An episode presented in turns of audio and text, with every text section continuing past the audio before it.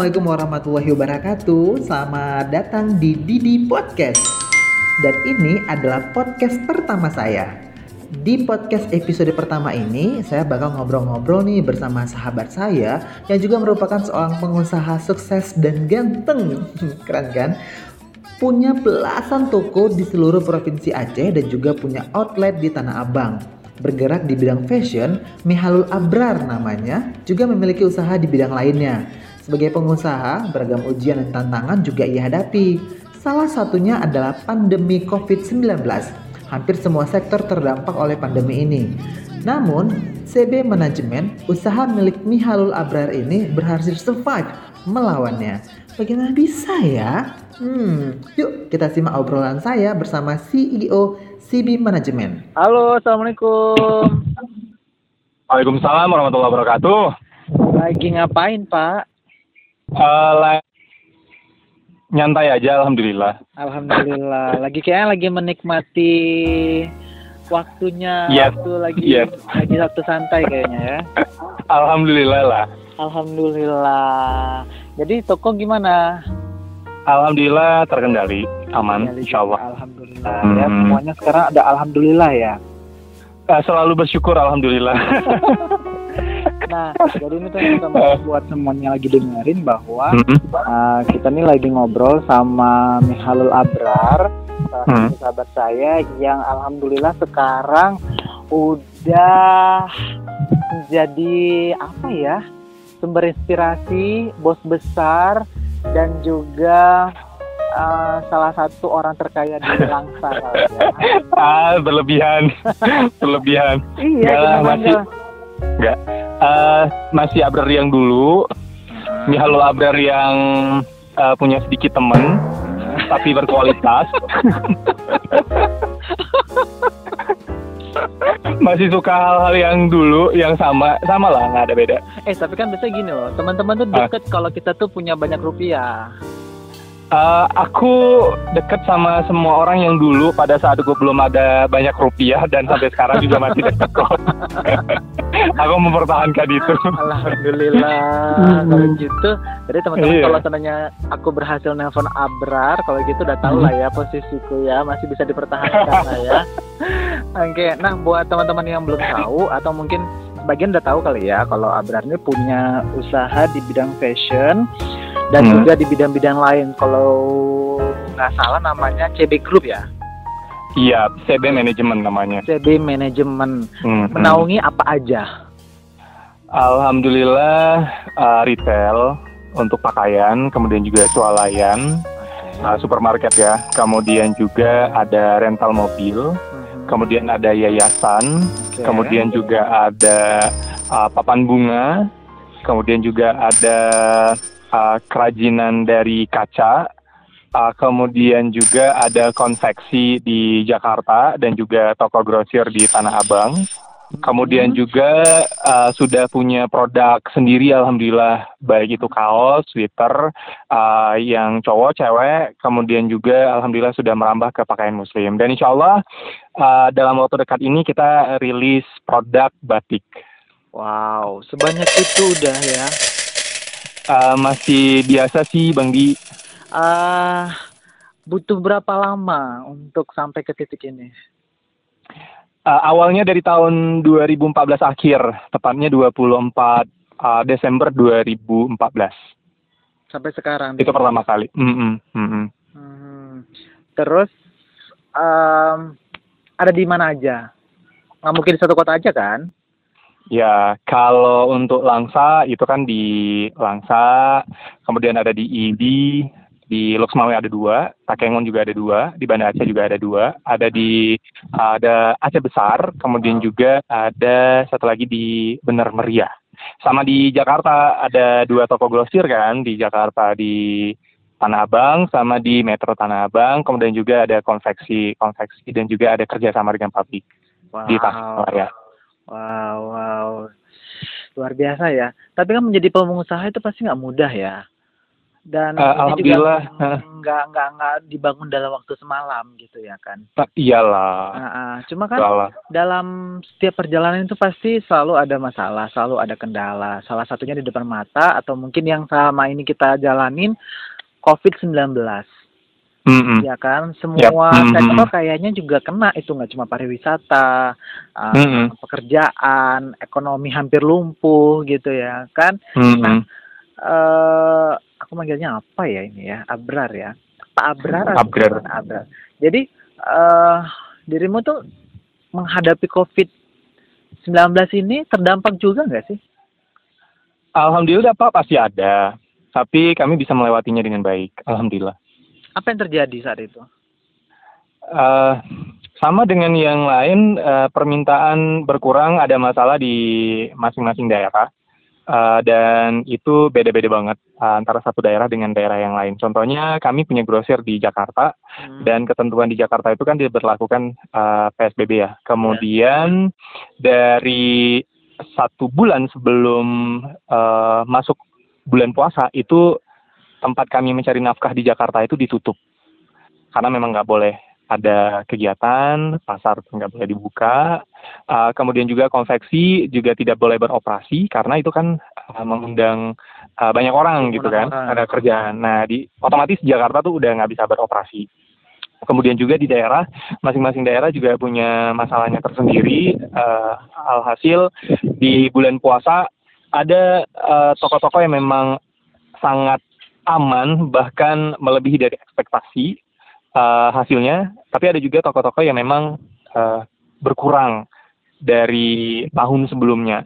Penyebabnya itu karena adanya pasien yang teridentifikasi eh, yang eh, akhirnya terdeteksi bahwa dia positif dan juga sudah almarhum juga kan Hmm. eh, pasien COVID-19. Eh, kemudian juga ada banjir juga di Banda Aceh pada saat bulan puasa itu beberapa hari. Hmm. Kemudian juga di Pakengon itu juga ada banjir bandang.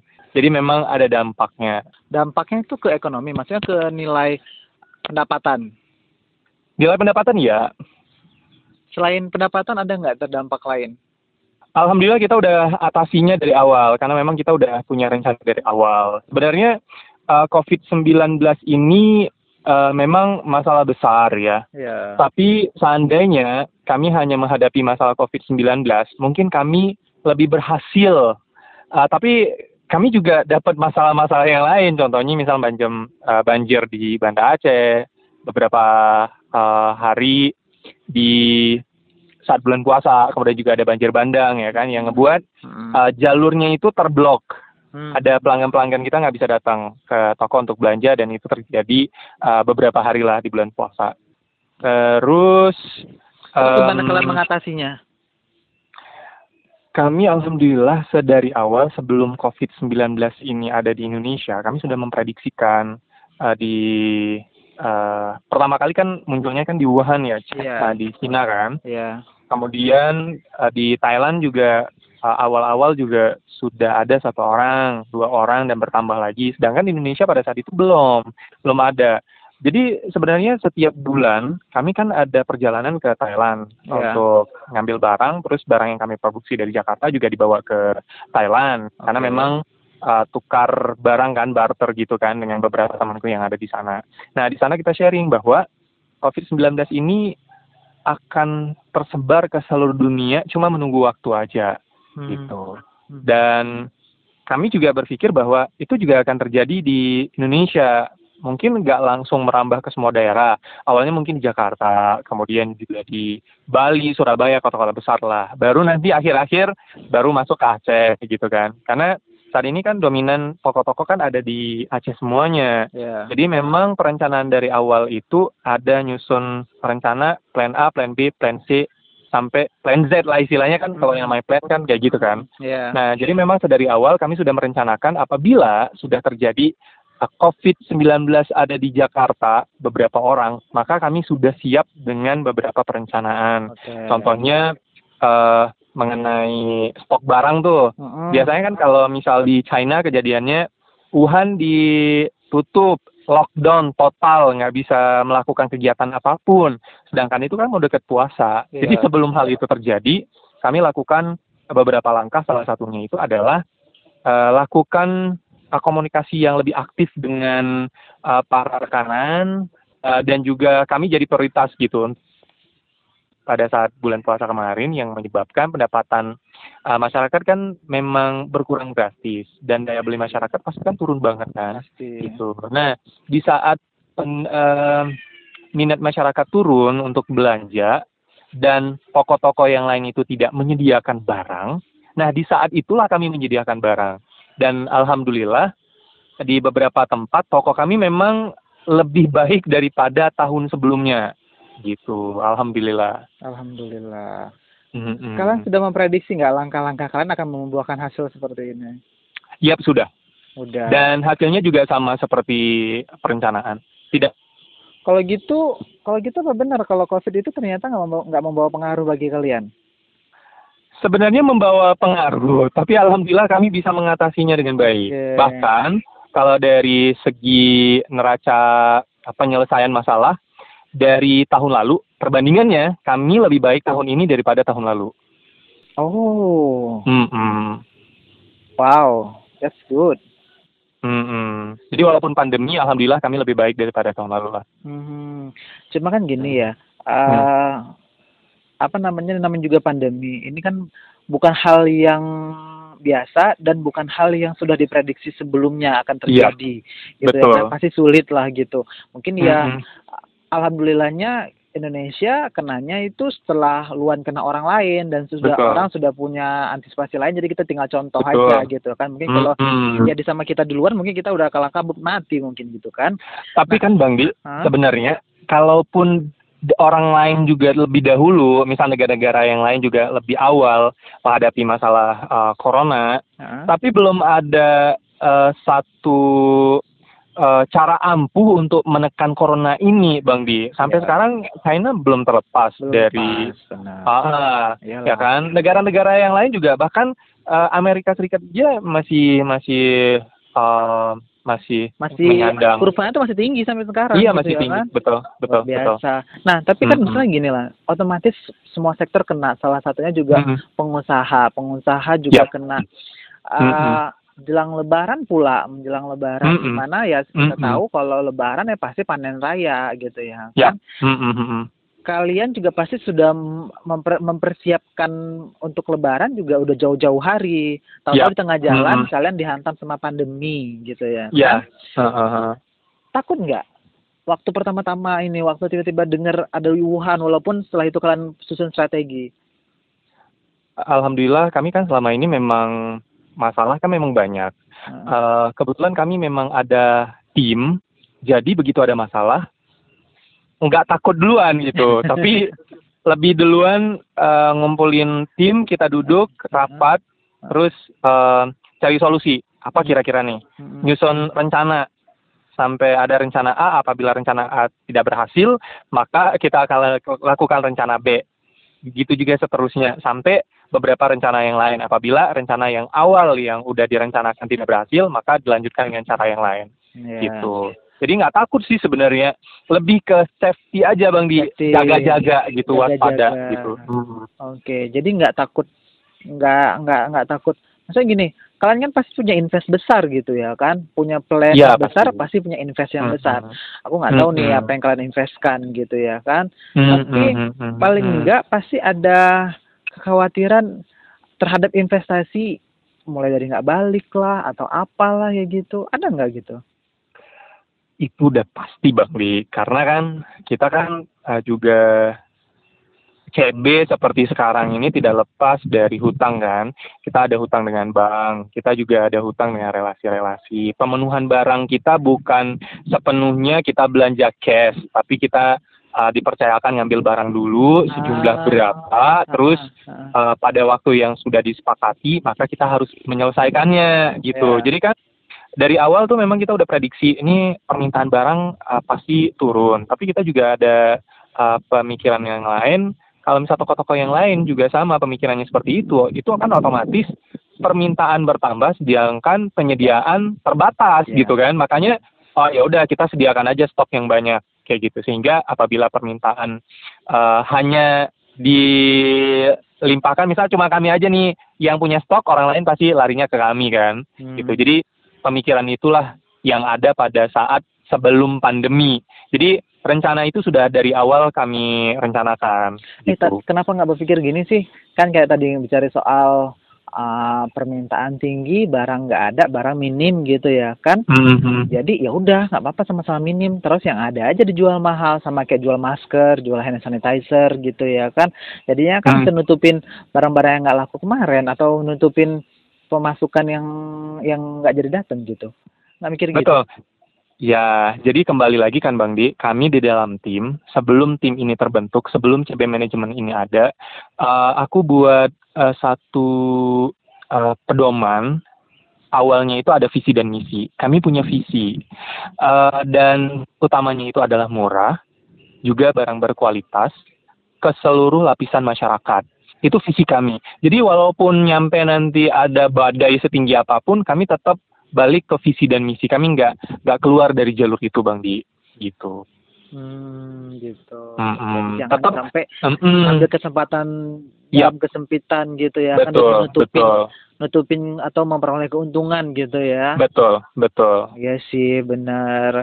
Tapi kan gini loh, ibaratnya semua sektor sekali lagi semua sektor terkena dampaknya, semua sektor mm -hmm. rugi gitu ya kan. Mm -hmm. Semua sektor aku yakin bahwa juga pengusaha-pengusaha yang lain juga melakukan uh, usaha juga usaha semaksimal mungkin gitu yang bisa mereka mm -hmm. lakukan mulai dari ngobrol mm -hmm. barang kah atau macam-macam lah gitu kan mereka yeah. lakukan, lakukan semua yang bisa ada tabungan dikuras dikuras lah gitu misalnya ya yeah. kan ya udah tapi kan apa itu nggak cukup ya? Maksudku ya udah kalau udah lakukan ya udah kita lakukan sebisa kita selanjutnya biar Tuhan yang bekerja lah gitu. Apa nggak ingin melakukan itu ya? Kayaknya kayaknya aku yang kulihat gitu ya kan? Jadi kalian tuh kerja dikerjain eh ternyata, ternyata nih kurang nih ya udah.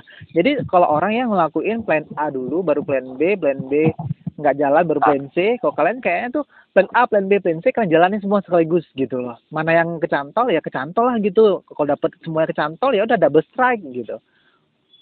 Ah uh, ya dari awal kan nggak ingin nggak ingin ini nggak ingin ya udah deh gitu ya udahlah. Sekarang kita udah melakukan maksimal pasrah aja deh sama sama apa hasilnya yang penting kita udah melakukan maksimal. Iya jadi kan bang di uh, mungkin orang-orang yang nggak punya tim dan nggak punya rencana dan nggak punya target besar mungkin akan berpikir seperti itu tapi beda dengan yang sudah uh, punya tim, punya manajemen, hmm. punya pemimpin. Hmm. Jadi kan terorganisir loh Bang Di sampai ke target-targetnya pencapaian-pencapaiannya hal-hal apa yang saja yang harus dilakukan itu memang ada gitu sehingga kami punya satu karakter dari tim kami adalah menentang proses kayak gitu dan uh, kami itu akan terus berusaha uh, melihat segala sesuatu kesulitan itu ada kesempatan gitu jadi gitu juga dengan keadaan kemarin. Uh, sebenarnya kami kan banyak hutang tuh di, bank ada, kemudian di beberapa orang juga uh, ada hutang, dengan pabrik juga ada hutang gitu kan. Dan target kami adalah di bulan puasa kemarin itu kami bisa menyelesaikan dengan baik sehingga kami nggak ada uh, masalah lagi dengan bank, nggak ada masalah lagi dengan yang lain sehingga kami benar-benar lega gitu. Walaupun sebenarnya pihak bank uh, minta bang nambah bang bang nambah gitu kan ya. gitu juga dengan rekan-rekan di pabrik bang nambah lagi lah nambah masih dikit nih masih dikit gitu tapi kami juga mengukur kemampuan kami itu semana gitu gitu sih bang di jadi sebenarnya kalau misal kami nyerah kemarin atau pasrah kemarin maka kami akan menghadapi masalah yang baru yang lebih besar sebenarnya. Gitu. Kan masalah hutang kan? Gitu. tapi kan jadi semua orang melakukan ya maksudnya semua orang menghadapinya. Semua orang ya ya ya akan ngadapin utang itu juga gitu. Kenapa kalian nggak mau juga sama seperti mereka? Itulah bedanya kami bang di. Jadi uh, kami memang sudah ada karakter yang nggak uh, boleh nyerah kayak gitu loh bang di. Hmm. gitu. Di dalam masalah itu pasti ada hal yang lain gitu yang bisa dilihat dari bentuk kesempatan. Dan itu yang harus kami manfaatkan gitu. Dan itu kan uh, kelihatan tuh dari segi permintaan barang. Saat uh, orang lain tidak menyediakan barang tapi permintaan itu tetap ada walaupun tidak sebesar hari-hari normal. Tapi karena kami bisa memenuhi maka aman kan jadinya gitu apa apa enggak ini ya mas tuh apa enggak uh, apa namanya? Sebenarnya gini punya pikiran ya sih? Kalau aku mencoba ber, ber, ber, mencoba uh, berada di posisi itu dan aku berpikiran mungkin ya kan? Salah satu kepikirannya mm -hmm. adalah uh, ya udah kalau kita kita utang pun uh, atau mungkin penjualan nggak mencapai target pun ya udah deh kalau kita masih punya tabungan kita pakai aja tabungan gitu untuk nutupin kan masih bisa nanti kita tutupin lagi di tahun depan untuk mengejar keuntungannya lagi untuk nutupin uh, minus di tahun ini gitu itu pernah jadi sempat kepikiran gitu nggak sih enggak sih karena kami berpikir saat kita menunda sesuatu maka masalah yang lain juga akan datang gitu. Okay. Jadi kami harus bisa menyelesaikan masalah satu persatu. Semampu kami, seusaha maksimal kami gitu karena kan kami ada di dalam tim gitu. Jadi yang bekerja itu bukan cuma satu orang. Uh, jadinya kita kuat bareng-bareng gitu bang di. Ada gitu. nggak rekanan yang sempat berpikiran atau sempat heran gitu sama tindakan yang kalian lakukan? Pasti ada. Ada lah kan. Apa jadi kan mereka? kemarin itu di rekanan di Jakarta juga begitu di Tasikmalaya juga begitu di beberapa tempat yang lain juga begitu. Saat uh, mereka itu uh, susah nagih hutang ke rekanan yang lain. Tapi alhamdulillah dengan kami itu sesuai dengan waktu yang telah ditentukan tanpa mereka kabari, tanpa mereka um, ingatkan, duit langsung tertransfer sesuai dengan kesepakatan gitu. Dan mereka juga uh, bilang kan setelah ketemu kemarin di antara semua rekan-rekanan itu uh, CB yang ya lumayan bagus lah gitu hmm, dari hmm. segi pembayaran gitu kan. Yeah. Dan itu jadi pencapaian yang sangat uh, bagus sih, sangat baik gitu. Jadi aku juga mengapresiasi tim udah maksimal kan dalam bekerja gitu. Dan alhamdulillah juga hutang sana sini sana sini selesai gitu. Alhamdulillah gitu. Dan tahun yang lalu kami juga banyak hutang di luar, tapi ada beberapa hutang yang uh, belum terbayarkan. Jadi sebenarnya kan Bang Di, uh, kami tahun lalu lebih ba lebih buruk atau tahun ini kami lebih baik daripada tahun lalu sebenarnya tercermin dari jumlah zakatnya Bang Di. Jadi tahun lalu hmm. kami itu nggak keluarkan zakat, CB itu nggak keluarkan zakat karena fokus bayar hutang tahun lalu, yeah. gitu. Tapi tahun ini, ya, ya, jadi tahun ini setelah kami hitung-hitung, ternyata kami ada kewajiban zakat gitu. Oh berarti ada untungnya dong gitu kan. Hmm. Jadi alhamdulillah gitu. Alhamdulillah. Karena memang setelah Lebaran, setelah Lebaran ini kami kan putar lagi tuh untuk uh, buka cabang baru lah, untuk buka usaha ini, usaha itulah. Nah itu berawal sebenarnya dari hutang dulu gitu. Jadi uh, hutang itu dilunaskan setelah Lebaran gitu. Jadi hmm. kami punya aset setelah Lebaran saat hmm. hutang-hutang lunas baru kami ada aset gitu Bang Di. Hmm. hmm, hmm. Tapi kan kalau seandainya pun kalian sejak maju atau ngambil langkah ini pun hmm. kalian kan masih bisa makan ya ibaratnya uh, apa namanya kalian masih punya tabungan gitu ya kan untuk hidup gitu kenapa kalian enggak ya udah deh gitu loh. Ya udahlah kita lihat aja lah hasilnya seperti apa gitu. Ya tang uh, untuk tabungan ada bisa makan ada tapi kita nggak bisa lega bang di. Hmm. gitu. Kita tuh nggak bisa bergerak lebih jauh dan lebih bebas gitu setelah uh, pandemi ini. Sedangkan kalau saat ini kan uh, aku sendiri kan bisa gerak lebih luas lagi, hmm. lebih luas lagi, hmm. lebih berkembang lagi gitu. Karena kan uh, kami juga punya target, kami nggak boleh stagnan, kami nggak boleh berhenti, terus berlari gitu. Nggak hmm. tahu sampai mana, sejauh apa, setinggi apa, gitu ya. yang penting lari aja. Hmm, gitu. Hmm, hmm. Oke, okay, aku paham, aku paham. Jadi uh, hmm. Apa benar maksudnya gini? Uh, andai saja kemarin tuh kalian nyerah, mungkin hal ini tidak hmm. terjadi. Atau mungkin kalau kalian nyerah pun mungkin hmm. hal ini tetap terjadi. Uh, kebetulan nggak ada istilah nyerah di dalam uh, kami di tubuh kami itu di dalam tim tuh nggak ada kata nyerah.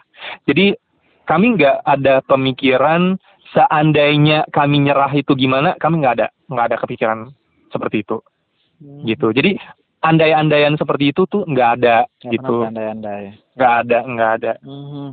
Terus dari sudah kalian udah udah nggak nyerah, sudah Hmm. berusaha maksimal tanpa mengenal eh, lelah gitu ya kan? Hmm, hmm, hmm. Hasilnya apa yang kalian dapetin kemarin? Selain berhasil bayar hutang dong gitu ya kan? Selain bayar zakat Mhm. juga, Hmm, ada pencapaian lain yang tiba-tiba muncul atau eh, datang? banyak lah bang di terutama itu kan eh, kami lebih pede dari segi eh, komunikasi Mhm. dan menjual nama nama CB kan ya. gitu. Karena kan kita kan punya uh, relasi banyak. Untuk ke depan juga kita akan uh, komunikasi dengan beberapa relasi baru. Jadi seandainya kita punya pencapaian yang diakui oleh banyak orang maka kita bakal lebih pede gitu bang di. Sebelum kita bicara pun karena orang lain lebih dahulu mendengarkan cerita kami maka kami menjadi lebih lega gitu. Kami kami nggak perlu menjelaskan kepada siapa pun. Orang lain juga akan akan tahu gitu kan. Dan beberapa tempat yang lain juga sampai saat ini itu eh, berusaha untuk bekerja sama dengan CB gitu dalam hal apa pun gitu. Karena track Gitu. record yang bagus.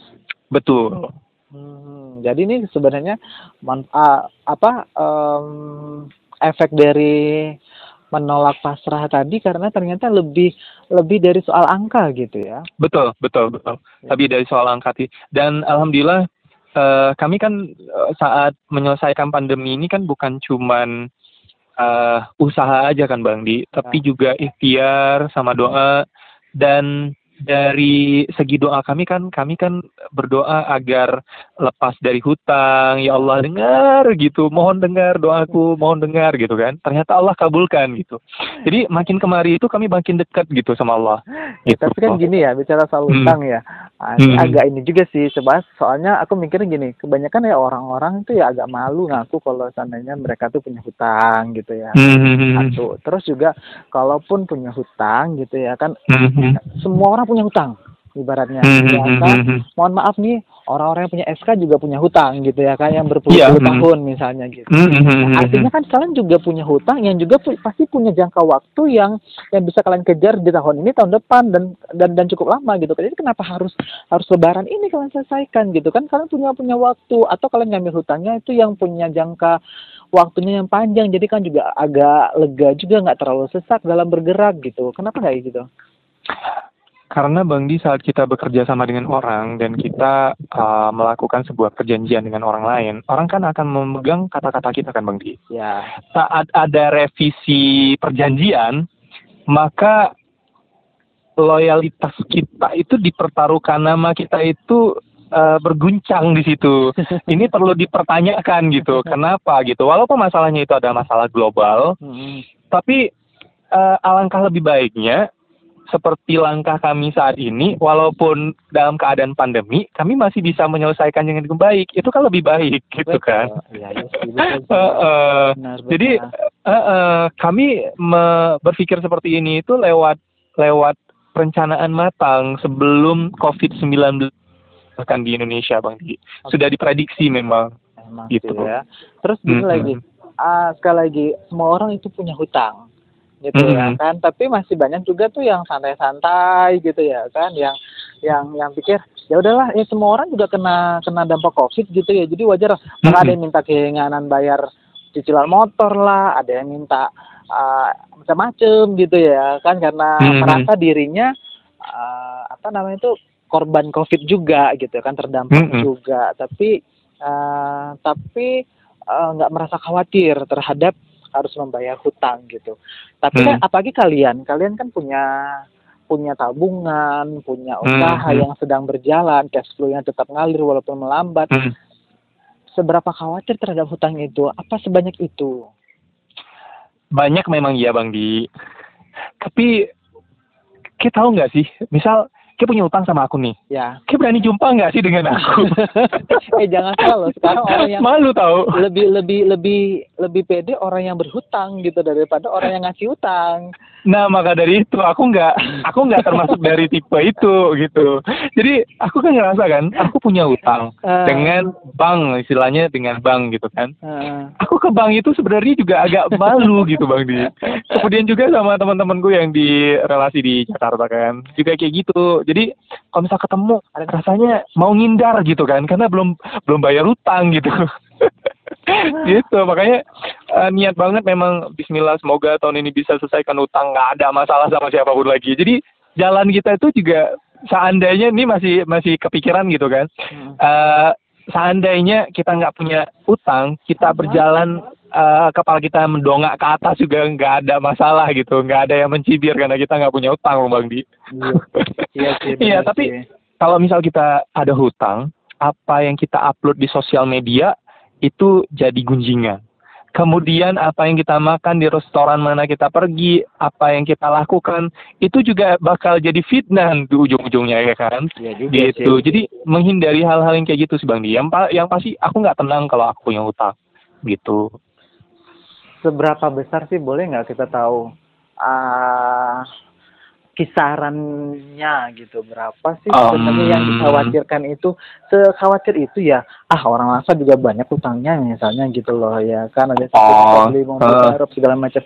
Apa se se semana sih kalau boleh kita tahu Eh, kalau harga si Alphard kan hampir 1 M ya. ya Ini kira-kira sekitar ya ini kira-kira tapi yang paling rendahnya ini yang paling Ya. mahal kan. Kira-kira gambarannya itu 11 Alphard lah. sebelas empat Yap. ya Allah Banyak Bang Di, banyak. apa nggak dipakai Banyak. aja untuk sendiri ngapain dipakai untuk modal Nah, itu dia. Jadi kan eh, kita kan ada pinjaman eh, jangka panjang tuh, ada eh, pinjaman jangka pendek, ada eh, pinjaman dari bentuk barang gitu. Jadi kalau di total-total segitu. Contohnya misal eh, dengan bank itu kan pinjamannya eh, tiap tahun kan, tiap tahun. Jadi eh, jangka menengah.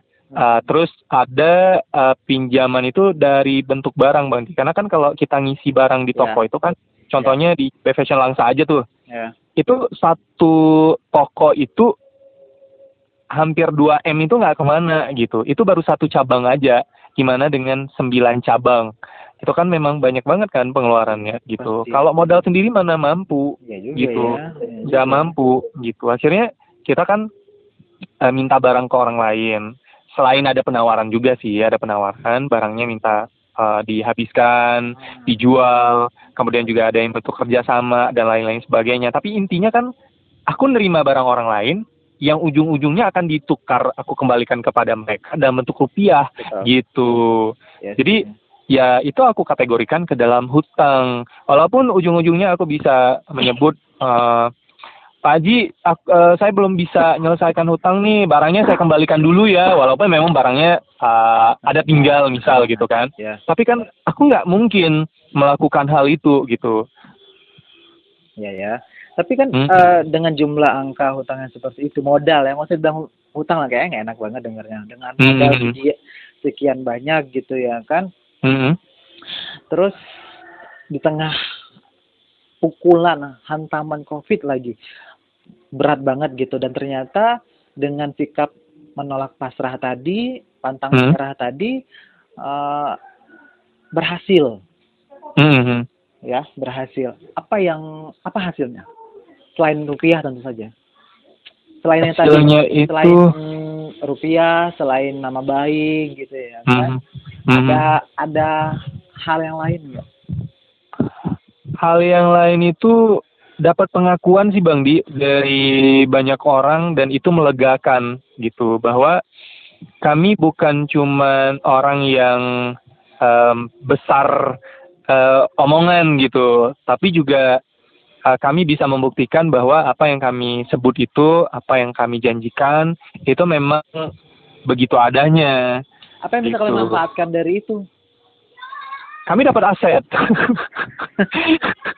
Contohnya begini kan, eh, untuk CB sendiri kan udah beli toko tuh di Tanah Abang, Eh, ada dua unit kan, beli eh, terus di Tangerang juga udah beli eh, kios eh, di apartemen. Dan itu dicicil tuh pelan-pelan. Ada yang belinya cash ada yang belinya itu dicicil gitu. Jadi uh, kami dapat itu sih kalau dari segi keuntungan kan. Kemudian dari hal yang lain adalah uh, kami dapat beberapa kesempatan yang lain. Uh, misal sebutlah kami buka uh, toko di Pondok Baru misal di Bener Meriah Tahun sebelumnya kan kami belum buka, tapi tahun 2020 kami buka di Bener Meriah. Untuk buka toko baru itu 1,5 M itu nggak ke mana. Dan itu dari uh, uang pinjaman gitu, dari hutang. Dan setelah lebaran, hutang diselesaikan, toko jadi milik kami dong gitu. Ya. Yeah. Uh, walaupun bukan tokonya milik, tapi usahanya gitu barangnya, sisa sewa tokonya, kemudian juga propertinya, kemudian uh, manajemen yang saat ini sedang berjalan, dan semuanya itu memang ada di dalam CB gitu Bang Di. Ada nggak sih yang hikmah yang kalian dapetin lainnya gitu? Uh, ke, ke, ke, ke pribadi deh misalnya, nggak usah ke usaha. Ke yang pribadi, hmm. ada nggak hikmah yang yang yang dirimu petik? Lebih bersyukur sih Bang Di.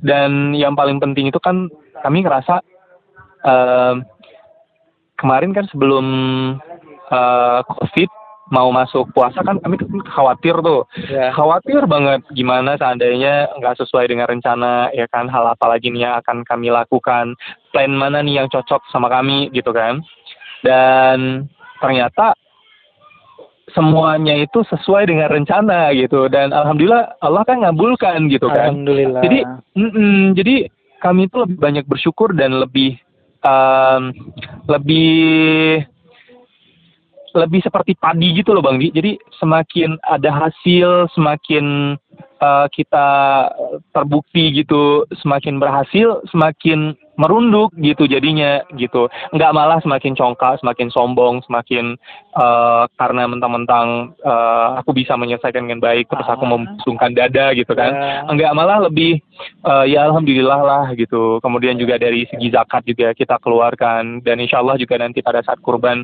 kita juga selesaikan kita keluarkan kurban gitu kan yeah. gitu bang di jadi alhamdulillah lah semuanya itu ya. patut disyukuri gitu dan ini sudah diprediksi Udah. Udah ya. Dan alhamdulillah hmm. terjadi hmm. sesuai dengan yep. yang prediksi. Mm -hmm. Wow. That's good. Alhamdulillah ya.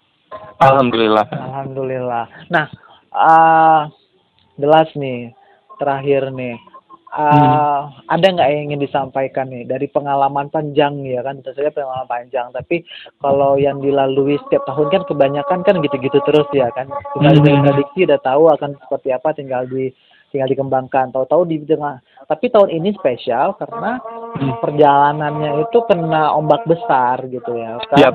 uh-huh. di dari yang kalian sudah lalui ternyata kalian berhasil ada nggak ingin disampaikan buat para pendengar buat teman-teman semua gitu ya kan uh, untuk untuk untuk jangan men, untuk jangan menyerah ini untuk menolak pasrah ini seperti apa apa yang ingin disampaikan? Iya, yep. uh, jadi kan Bang Di, uh, semakin tinggi pohon itu kan semakin kencang juga ya anginnya. Iya, iya. Uh, aku diberi nasihat uh, dari banyak orang itu udah bisa bertahan di COVID aja itu udah udah ya, sangat bagus benar, gitu kan. Iya benar. Ya gitu. Uh, dan alhamdulillah kami Menang. bisa bertahan dengan baik dan bahkan keluar dari pandemi walaupun uh, keadaan sekarang memang masih pandemi iya, maksudnya uh, bulan puasa kemarin gitu kan kami iya. keluar di hari lebaran memang benar-benar menang bang di di hmm. hari idul fitri kami memang benar-benar menang gitu jadi uh, saat kita menantang semua proses yang sebenarnya alami tapi kita tantang hal itu bukan cuma bertahan yang kita pikirkan, tapi juga uh, kita memanfaatkan peluang yang ada dengan berbagai macam hal yang kita lakukan dan itu maksimal. Saya yakin usaha nggak akan pernah mengkhianati hasil gitu. Dan kami kemarin juga udah melakukan habis-habisan gitu. Contohnya misal macam kami kan kemarin buka 24 jam. Hmm. gitu kan di di saat bulan puasa gitu dan semua cabang itu buka 24 jam gitu.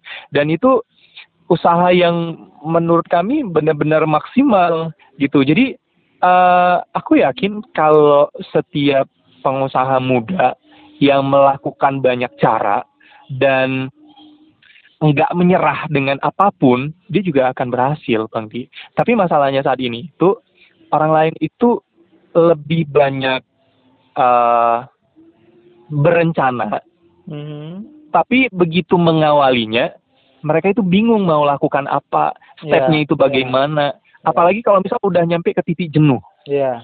Ini belum belum dapat masalah yang sebenarnya, Bang Di. Belum soal bertahannya yeah. gitu. Tapi mereka baru dapat tantangan-tantangan baru untuk awal bisa berjalan. Tapi mereka udah nyerah gitu, apalagi untuk bertahan gitu. Karena sebenarnya stigma dari banyak orang sebelum masuk ke jalur pengusaha, mereka itu sebenarnya seperti ada pembatasan loh di di Otaknya pikiran itu. mereka itu ya dan pikiran mereka itu kayaknya ada batasan gitu udah ada planning tapi begitu udah mau menjalankan kayaknya mereka nggak mampu. Kayaknya nggak bisa nih gitu kan. Ada batasan dia ngasih batas sendiri. Nah saat dia ngasih batasan ke diri sendiri itu nggak ada yang bisa ngelawan.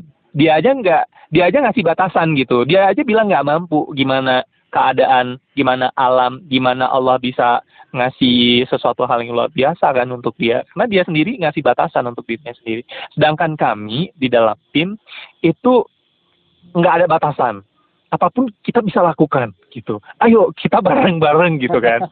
Jadi semangat semangatnya itu juga semangat bareng-bareng bagi nggak sendiri. Apa jadinya kalau kita uh, lakukan segala sesuatunya sendiri kan nggak mungkin bang di. Gitu. Hmm, jadi boleh dikatakan kalian itu adalah bukti dari quote-quote atau kata-kata bijak yang selama ini banyak tersebar gitu ya kan bisa dapat yes. kalian lakukan dan kalian buktinya gitu. Jadi jangan bilang yep. Iya. kalau itu hanya kata-kata belaka gitu ya yep. kan. Uh, dan itu memang benar-benar berhasil ya. Betul betul.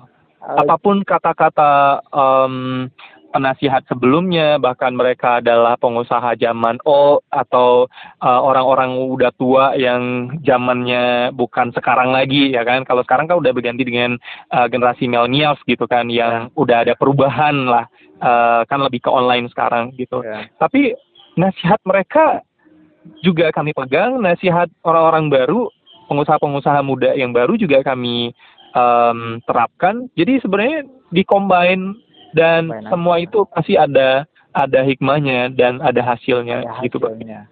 Ada mm -hmm. hasilnya. Well, wow, seru ya dan alhamdulillah ya. Yang alhamdulillah. Menyenangkan, menyenangkannya itu adalah bahwa berhasil menang itu gitu ya kan. Iya. Yep. Mm -hmm. ya. Kalau seandainya aja, mm -hmm. andai aja uh, tapi jangan salah nggak usah berandai-andai lagi tadi ya. Nggak ada, nggak ada andai. Nggak ada, nggak ada andai. Oke deh, kalau kayak gitu sukses ya. Dan sekarang udah siap untuk tantangan baru. Sudah, sudah ada tantangan baru lagi untuk tahun 2020. Ini kan memasuki bulan Oktober. Uh, kami hmm. memang punya planning besar untuk um, mempromosikan produk baru batik batik um, batik khas dari Aceh, tapi explore um, explore Aceh lah hmm. gitu dari segi motif-motifnya kan.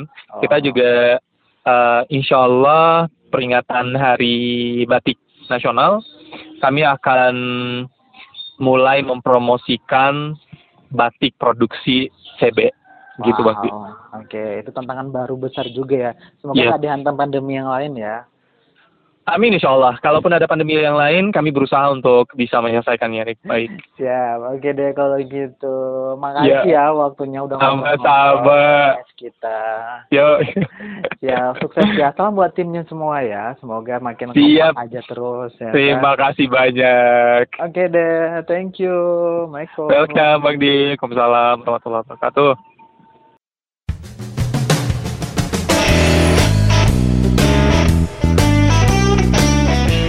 Terima kasih ya udah dengerin Didi Podcast hari ini.